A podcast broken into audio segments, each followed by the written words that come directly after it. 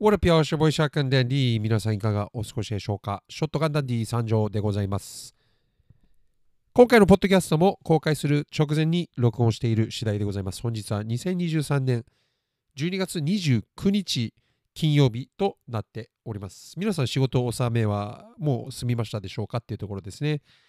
で、今年はなんかちょっと曜日的に、まあ前回も言ったと思うんですけども、仕事納めが難しいんじゃないかなと思うんですけども、まあ今日が仕事納めの人も多いのかな。昨日も一昨日もまあいるみたいなんですけども、はい。まあ私はまあ今日が納め。まあ納めみたいな概念はないんですけども、アメリカの会社っていうのは。もう普通に1月2日から、えーまた仕事なので、あの、まあ全然ありがたいんですけどもね、本業の方も非常にありがたいので、全然いいんですけども、まあアメリカは仕事納めみたいなのがないわけなんですね。はい。なので自分からすれば今日はもう普通の、えー花金みたいなノリでございますね。とともとはいえ、1日の月曜日はですね、さすがに元日なので、えーアメリカもまあ休日なのでっていうところで、まあ3連休ではあるんですけどもってところですね。はい。まあ楽しんでいきましょうっていうところです。はい。で、まあ今年最後なのでね、まあ2023年を振り返りたいなとも、えー思います。まあせっかくですしねっていうところです。本当に今年最後のポッドキャストになるので、まあ、すぐにまた来年のポッドキャストも撮るとは思うんですけども、あの数日後ではあるんですけども、まあ今年最後のポッドキャストということで、えーまあ締め方がちょっとあまりわからないんですが、まあ振り返っていきましょうというところですね。まあ、まず、えー今年からまたこの動きを始めて、まあ、過去編聞いていただいた方はわかると思うんですが、まあ、10年前ぐらいまでは、まあ、ビートメイクをやってて、その時はまたちょっと別のメンタリティで、まあ、活動しており、で人生の方ね、リアルの人生の方がもう全然ダメで、あのギリギリの生活をしている中、まあ、いろんなことがあって、まあ、仕事がなくなって、もうビートメイクどころじゃなくなった。っ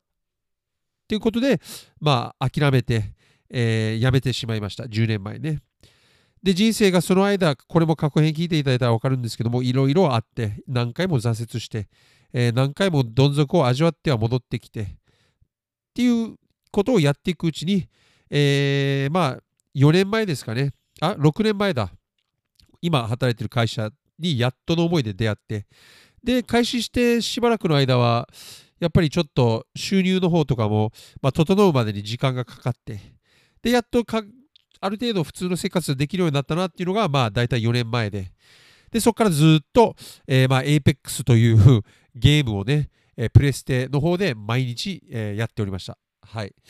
で、そういう無駄な時間を4年間続けて、えー一応まあ Apex まだやってる人いるのかな？わかんないんですけども、まあ、やってる方がいらっしゃいましたら、まあ、一応マスターというね、これあのシーズン17だったっけな？なんか一番簡単なシーズンの前に一応マスターも経験してて、まあ、Apex も結構うまい方なんですね、このそのゲームも。はい。まあ、結構、まあ、毎日やってたらそれはそうなるんですけどって話ですが、まあ時間を無駄にして、で、えーまあ、2023年の、えー頭、ね、本当に年が変わると同時に、なんかもうゲームやめて、またビートメイクやっちゃおうってなって、まあ、再び立ち上がった感じなんですね。はい。で、理由みたいなのは、まあ、普通にゲームを飽きたっていうのと、ちょっと、あのまあ、当時 NPC とかマシン、ね、えーマーク3とか、そういうサンプラーを見て、あれ、買えるぞってなって、思い切って買っちゃえってなって、まあ、買った次第なんですね。はい。で、その時にどうせ復帰する、復帰って言い方もおかしいんですけども、誰も見てなかったので、あの、まあ、どうせまたやるのであれば、ちょっと今回はね、えー10年前とは違う、えーやり方でやってみようってことで、えーまずこのポッドキャストも始めたわけなんですね。で、このポッドキャストの趣旨としては、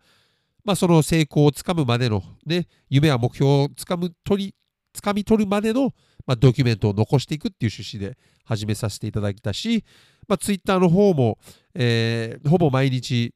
あのドキュメント動画みたいなのを撮って、まあ、ネタ切れ感半端ないんですけども、まあ、一応、毎日ではないんですけども、まあ、ほぼ毎日続けてきてて、えーまあ、その成長過程みたいなのを始めました。今年の頭ですね、本当に。で、2月1日からなんですよ、ちょうど。1月のね、最後に、あの、おたれこさんでマシーンマーク3を注文して、なんかセットみたいなやつ。で、それが本当にちょうど2月1日に届いて、で届いた瞬間に開封してセットアップしてあの一番最初の本当にビートとは言えないような、えー、まあでもその当時本当に嬉しかったビートみたいなのを、えー、まあワンループみたいなのを組んででそれを調子乗ってあのツイッターに動画を上げたのがもう全ての始まりですね。それが確か本当に2月1日か2日ぐらいです。本当に。2月1日だったと思います。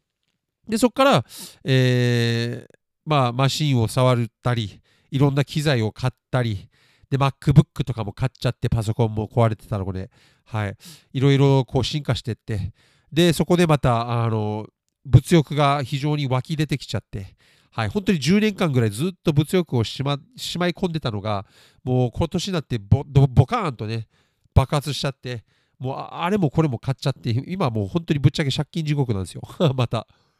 また同じあの過ちを繰り返すんではないかと思って、ちょっとビビってはいるんですけども、まあ、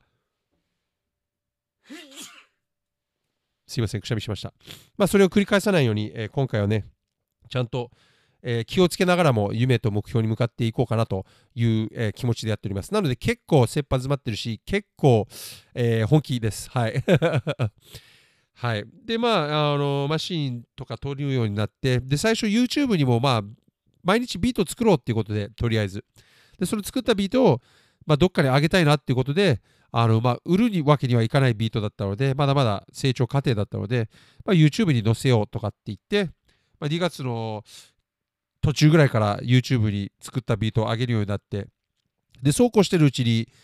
Twitter の方で、あの、キングオブフリップっていうね、ものを見つけて、ね、まあ、あの、生演奏ですよ。サンプラーの生演奏を、えー、競い合うという大会を主催している方がいるっていうことで、えー、自分の目を留めて、で、どうやらそれを、まあ、2分間の自分の演奏動画をネットに投稿する、まあ、その主催者様に投稿して、まあ、まずオンライン予選から始まるってことを知ったので、あ、これならそんなにリスクないなと思って、まあ、2分の動画さらされたところで最悪、別に今の俺に何も失うもんないなと思ったし、まあ、ちょうどいい挑戦っていうのもあるし、でさらにあの毎日動画を撮ろうっていうのも思ったので、あの毎日何かやることができたなっていうのと、まあ、とりあえず目標がないまま突っ走るのもあの難しいから、ねえー、当時2月だったんだけど、あ、3月ぐらいか、7月9日に本戦が行われるということで、まあ、ある程度時間もあったので、そこまで目標にできるものがあればいいなと思って、まあ、応募しちゃったわけなんですね。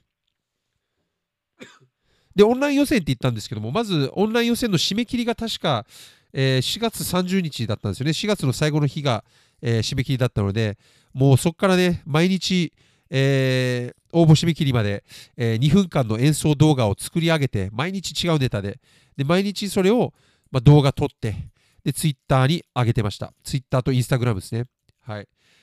えー、本当に今、一番最初のやつ見返すと恥ずかしいぐらい、えー、下手くそなんですけども、まあ、今もまだまだうまいわけではないんですが、まあ、今と比べてももうめちゃめちゃ下手くそで、えー、今見ても恥ずかしいぐらいなんですけども、でもまさにそれが、まあ、狙いだったわけなんですね。成長していく過程を、まあ、乗せていくっていう。はい。で、それで徐々にね、あのまあ、まずはツイッターとインスタグラムから、えーこう、フォロワーさんっていうのを、まあ、増やしていき、あので、見事、ね、予選突破して本戦出場することになって、で、えー、まあ、5月から7月、本戦の7月9日まで毎日また2分の動画を上げ続けて、で、キングオブフリップに、ま出場するという、東京で行われてたんですけどもね、渋谷の。はい。で、沖縄から行って飛行機で。で、本戦出場して、えー、で、16名スタートで、まず16名から8名になるっていう、え審査があるんですけども、その中でま8名に残って、でそこから1対1の対決をトーナメント方式でやるんですけども、まあえー、ベスト8の時に、まあ、あの勝たせていただいて1回。で、ベスト4で、えー、あと1回勝てば決勝って時に、まあ、ドラマルさんという非常にすごい方に、えー、勝てるわけもなく負けて、まあ、結果はベスト4で終了ってことですね。はい。で、えー、まあ、当時は一瞬悔しかったんですけども、考えてみれば、出場メンバーを見ていただければ分かるんですけども、非常にレベルの高い戦いだったので、あの最初は優勝し、ずっとするって言ってて、できなくて悔しいのし、まあ、優勝できなかったのに、あのなんだろう、威張るというか、それをプロモーションするのもおかしいとは思ってたんですけど、あの優勝しなかったらもうプロモーションしないでおこうって思ってたんですけども、まあ、出場してみた後考えてみたらあすげえメンバーの中で、まあ、ベスト4っていうのは誇るべきだなと思って、まあ、そこから、えー、ツイッターの、えー、プロフィール欄っていうか名前もそうなのかな、えーまあ、キングオブフリップベスト4というふうに、えー、名乗るようになり名乗るようになりました。それはもうやってる SNS のほとんどの中でそれも言ってるし、えー、って感じです。はい、でそこからはもう毎日上げる動画を、まあ、できなくなったって言ったらおかしいんですけども、まあ、やらなくなって、えーまあ、マシーンマーク3使ってたんですけどその時、えーまあ、NPC を購入してたので赤いの、まあ、NPC が好きなのでそっちに移行するって言って、まあ、しばらくは NPC を学ぶという時間があって。でそその間にもですね実はあの3月ぐらいからかな、えー、ヒップホップの、えーまあ、解説動画を撮って載せるようになりました？YouTube の方で。なのでそこもまあ結構忙しくなってたので、はい。まあ、あのキングオフリップ終わった後はまその YouTube もそうだしこのポッドキャストもそうだしで毎日の、えー、動画投稿もそうですし Twitter に、はい、ドキュメントの、まあ、結構忙しくしてました。なんだかんだ。で、えー、ちょっとずつね、えー、3月から本格的に YouTube 始めてでちょっとずつ登録者様いただけてで、何回か間にプチバズが何回かあって、で、ウータンクランでね、10月ぐらいに上げたウータンクランが一気にバズっちゃって、で、それで、まあ、あの、12月の頭に1万人の登録者を、まあ、達成したっていうことですね。で、これはあまり大々的に言ってなかったんですが、まあ、年内 YouTube の登録者1万人っていうのを、まあ、目指してはいたので、あの、いけると本当に思ってなかったので、言ってなかったんですけども、恥ずかしくて。でも、いけたんで嬉しかったですね、それは。はい。ってな感じで、まあ、今12月って感じです。まあ、ざっと振り返った感じなんですけども、えー、間間にもちろんいろんな出来事も、えー、ありましたってところですね。で、これもずっと言ってなかったことなんですけども、実は去年かな、こういう動きを始める前、2022年の頭ぐらいからダイエットを結構始めてて、でも去年はそんなに本気でやらなくて、まあ、えー、まずお菓子をやめようってことで、あの去年は本当にただお菓子をやめただけなんですけども、まあ、去年で、えーまあ、10キロぐらい減りました。1年かけてですね。で、今年は、えーまあ、食事制限というか、まあ、食べ物の量を減らしたし、お菓子は相変わらず食べない上になるべく散歩しようってことで、運動も全然、運動も全然してなかったので、あのウォーキングみたいなのを、まあ、夏ぐらいから始めたっすね。はい。で、まあ、ちょくちょく動いてるんですけども、えー、今年で一気に16キロ減りましたね。はい。あの多分やっぱそのウォーキング、今までずっとやってなかった運動を急にしだしたし、あのまあ、食事制限もある程度、まあ、全然苦にならないぐらいの食事制限なんですけども、あの食べるものは別に何でもいいんですが、まあ、ちょっと量を減らしただけっていう感じですね。それで結構減りました。なので2年で26キロぐらい減ってるんで、結構そこは嬉しいですね、何気に。はい。で、目標はあと、えー、6キロなんで、はい。まあ、それがちょっと落ちないですね。あのまたさらに何かやらないと多分あと最後の6キロっていうのが非常に難しいしなんならなんかちょっと最近ならになってきてるので冬でで多分年末年始も家族のみんなでどっか泊まりに行くんですけどもめちゃめちゃ食べると思うんで多分4キロぐらいまた戻ってきちゃうんじゃないかなリバウンドがちょっと怖いですねはいまあでもで、えー、スタートので、えー、スタート131キロだったんですけどもあの105キロです今はいで、100キロ切りたいんですよ、ギリギリ。えー、100キロちょうどか99キロを狙ってて、あのー、だからあと5、6キロぐらい、えー、落とさないといけないですけどその最後の5、6キロが本当に落ちないですね。難しいです。もう走り出さないといけないのか、もうちょっと長い時間歩かないといけないのかもしれないですけども、ただそうするともう毎日それ続けないとこれをキープできないっていうあれがあるので、今が本当にちょうどいいんですよ。1時間ぐらい、えー、歩くときは歩くし、逆にその散歩してる1時間の間っていうのが、まあ、いろんなことが考えれるし、なんか頭がクリアになるんですよね。はい。あの、運動ってストレス解消になるなって、本当に再確認できたんですけども、あの、過激な運動はダメですよ。これも過激、これも過酷編、あ？過酷、過酷編じゃない。これも過去編を聞いていただいたら分かるんですけども、高校の頃、結構過激な運動でバスケットをしてたんですけども、結構強豪校でバスケしてて、全国的にも。えーその時はもう毎日ヒーヒー言って練習してたんで、あれぐらいの運動はさすがにもうできないし、やりたくはないんですよね、続けきれないから。だからちょうどいいんですよ、このウォーキングっていうか散歩ぐらいのペースなんですけども、1時間ぐらい散歩して、えー、まあ、ちょっと汗かいて、えー、ストレスを抜くし、その間に結構いろんなアイディアも思い浮かぶわけなんですよね、この動きにとっても。だから本当に貴重な1時間の、えー、散歩の時間だなって最近思うようになってて。で、それがゆえに続けきれるようになったので、まあ、痩せた感じですね。はい。まあ、2023は、ね、なんえ？ごめんなさい、カミカミで。2023年はそんなもんですかね。すいません。トークのあ、もう喋れない。トークの技術も身につけたいのに、こんなにカミカミじゃ無理ですねっていう話です。まあ、無理ではないんで、まあ、これもちょっとずつ上手になって、で、最近意識しているね、えー、将来的に、まあ、トークでも、えー、呼ばれるようになるような、えー、人になれたらいいかなと思っております。はい。で、えー、もちろん、これを言わずにはいられないんですけども、本当にこの1年間、えー、応援してくださった方、このポッドキャストを聞き続けてくれた方、えー、YouTube も見てくれてる方、えー、ビートメイクの方も気になってくれてる方、えー、本当に心から感謝しかございません。あのこれも結構ずっと言い続けてきてることですが、このポッドキャストも YouTube もビートメイクも全ての動きが、えー、自分一人でやってたら何にも意味ないし面白くないんですよね。やっぱオナニーでは終わりたくない。これもまあ口癖なんですね。これちょっと明言にしていこうと思ってるんですけども、えー、オナニーでは終わらずやっぱりみんなと関わっていきたいわけなんですよね。はい。だからこそ意味があるし、あのー、これで、ほぼほぼ全てのミュージシャンと言ってる方は聞いてほしいから、え、ミュージシャンを名乗ってるわけなので、あのまあ、格好、自分もだから10年前、格好つけて別に、えー、で、自分から聞いてくれなんて言わねえよ、みたいなスタンスを取ってたんですけども、やっぱりそれは嘘だし、あの聞いてほしいわけなんですよ。で、見てほしいからやってるわけなんですね。まあ、承認欲求が、えー、多すぎるって、えー、まあ、言われても、まあ、しょうがない。そう、多いんですよ。ぶっちゃけて言うと。はい。で、これは子供の頃からずっとあったものなので、承認欲求というものは。はい。まあ、それはもう認めちゃった方がいいかなと思うので、認めちゃってます。はい。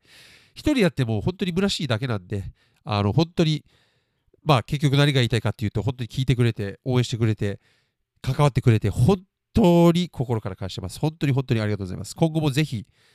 関わってください。応援お願いしますって感じです。はい。本当に大きくなるんで、本当に夢と目標を叶えるんで、ぜひとも見ておいてくださいっていう話です。で、自分が叶えることによって、えー、刺激になって、えー、誰かの背中を押せるようになれば、本当にそれこそ本望ですので、まあ、自分の身をもって失敗するか成功するか、ぜひ見届けてほしい感じでございますね。はい、ありがとうございます。ってな感じですね。で、えー、まあ、今年の振り返りはその辺なんですけども、実はちょっとしたテーマをいただいておりまして、ちょっと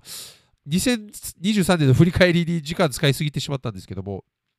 あの、ハーフについてってことですね。ハーフという言葉が引っかかる。まあ、これ本土の人は特にそうなのかもしれないですね。沖縄はね、ハーフが多いので、えー、別にもう結構普通なんですよ、沖縄でのハーフっていうのは。まあ、那覇の方とかはまだまだ、えー、珍しがられる可能性あるんですけど、意外と那覇人が多い那覇の方が、えー、下手したらいないんじゃないかな、ハーフ。まあ、沖縄の中部地区っていうんですけども、中部、まあ、真ん中ら辺なんですけども、まあ、基地が多い地域があるんですが、えーまあ、沖縄市だとか、えー、宜野湾市もそうですけど、結構ハーフが多いんですね。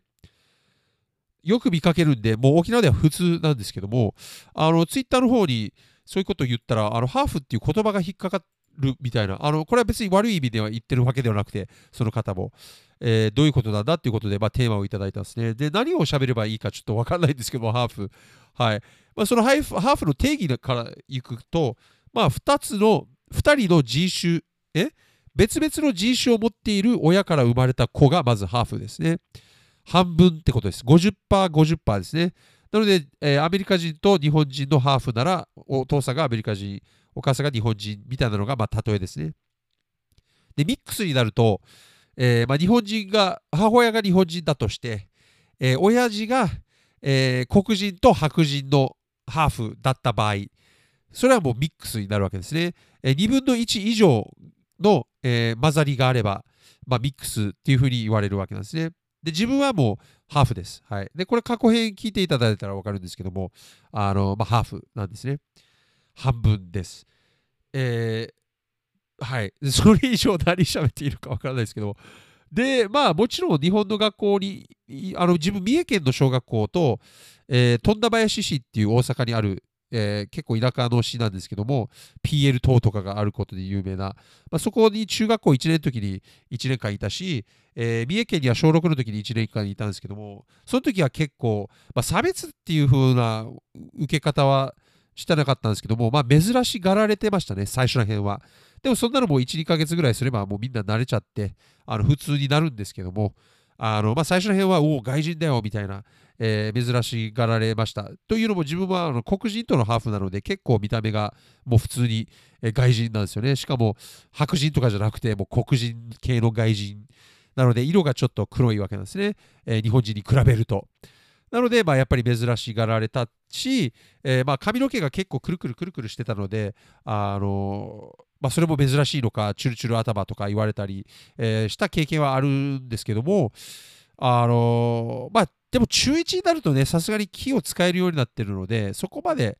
あのなかったですね。はい。三重県は結構田舎だったので、まあ、最初にはあったんですけども、でも、三重県の人たちみんな優しかったので、あのまあ、そこも別にそこまで差別はなかったですけど、まあ、街歩いてるとね、学校ではなかったけど、街歩いてると結構すごい目で見られてたりはしましたね。はい。まあ、有名なと有名なところで言えば八村塁とかね、えー、もう名前出しちゃってるんですけども、まあ、どう見ても黒人じゃないですか。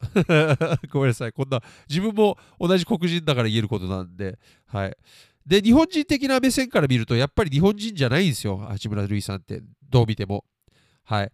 で、これ差別的なことを言ってるように聞こえるけど、自分も黒人なので、言っていいんだと思います。はい。顔パスです。すいません。嘘です。それは冗談で。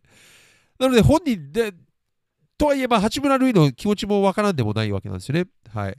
まあ、多分ずっと、えー、思われてきたし、なんで日本人じゃねえじゃんみたいな、えー、思いがみんなあるし、えー、奥底に。それを八村塁さんは感じ取ってるわけなんですよ。自分も経験したことあるんですけども、やっぱりどっかで線を引かれてるのは感じるなと思いますね。あの表上ではこう普通に接してくれてるんだけどやっぱりどっかであ外人っていう、えー、レッテル貼られてるなっていう感覚に陥りますねでこれ実は相手がそう思ってない可能性ももちろんあるんですけども自分自身だけで妄想して思ってる可能性ももちろんあります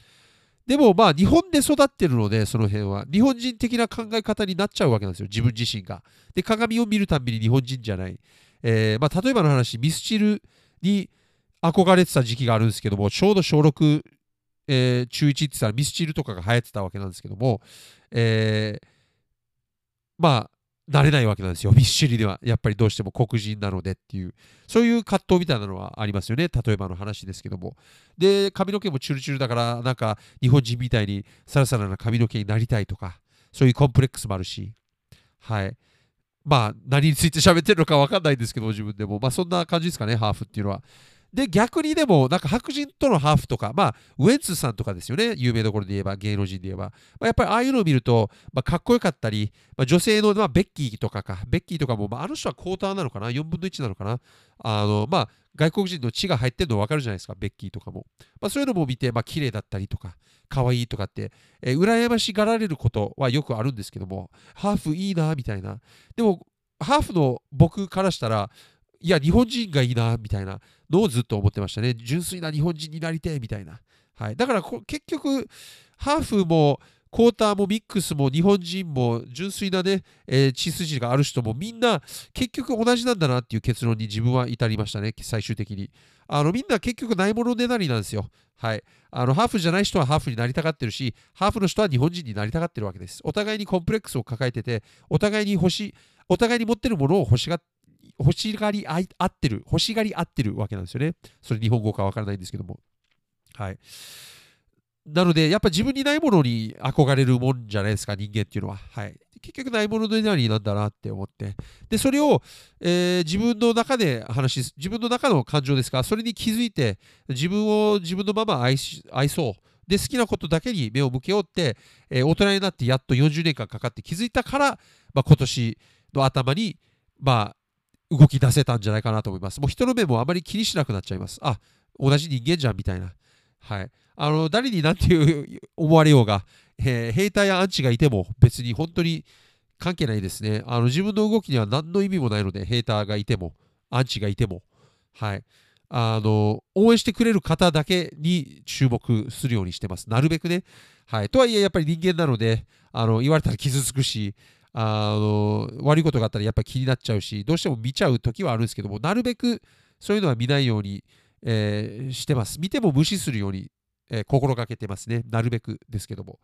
だから、まあ、さっき、まあ、感謝したんですけども、本当に、えー、好きでいてくれる方とか、同じものが好きな方とか、同じ趣味を持ってる方とかとだけ付き合っていきたいなと、えー、今後も思っております。はい。ちょっと長くなっちゃいましたね。最後に2024年ね、もうそろそろなるんですけども、の抱負というか、目標みたいなのを、えー、掲げて終わろうかなと思ってるんですけども、まず、えー、一番今頭の中に浮かんでるのは YouTube の、えー、登録者5万人を、えー、来年中に目指したいと思います。はい。あのちょっとペース上げていかないとやばいなと思ってます。5年計画に追いつかない。もうあと4年になるので、来年から。あのちょっとペース上げて、まあ、来年、今年は1万人だったんですけども、来年はその5倍の、えー、年末までに5万人の登録者様をいただけるように、いろいろ動いてみようと思います。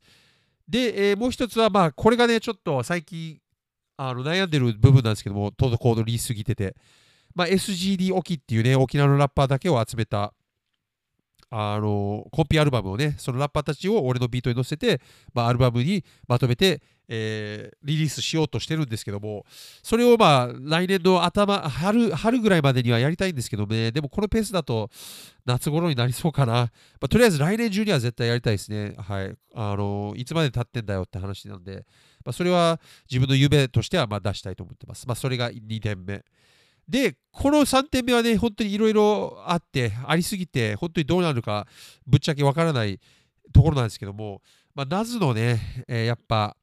イルマティックっていうあの伝説的なアルバムの30周年になるので、来年が。まあ、それの、えー、和訳解説の、えー、書籍化をやりたいなと思ってます。で、それもまあ今企画書はもうすでに書いてあるんですけども、えー、ま、企画書だけじゃちょっと自分は本当に誰にも知られてないので弱いかなと思ったので、まあ、えー、そのイルマティックのイントロであるザ・ジェネシスっていうね、えー、ま、イントロの、え和訳解説も、まあ、イントロ分だけ書き上げて、まあ、それを企画書に添えて、え提出しようとしている感じです。で、今そのジェネシスを書き上げている途中ですね。で、それをなるはやで、ま提出して、えー、協力してくれる方を探して、で、えー、まあ、著作権の問題が一番引っかかるんですけども、まあ、出版社も探して、まあ、できればいいかなと思ってます。で、それはまなるべくやっぱり来年中には販売したいので、まあ、10月とか12月っていうイメージですね、今のところ。まあ、ギリギリってことだと思います。今動いたとしても。はい。まあ、10月に出れば嬉しいな。そんなに早く動くもんなのかもわからないので、なんとも言えないですよね。まあ、でもそれを来年結構、えー、頑張ってみようと思ってます。まあ、この3点ですね。はい。とりあえず。あ、で、あの、ごめんなさい。あと1点。これももちろんなんですけども、来年の、まあ、キングオブフリップというね、今年出場した大会がもしまた開催するのであれば、それにも出場したいし、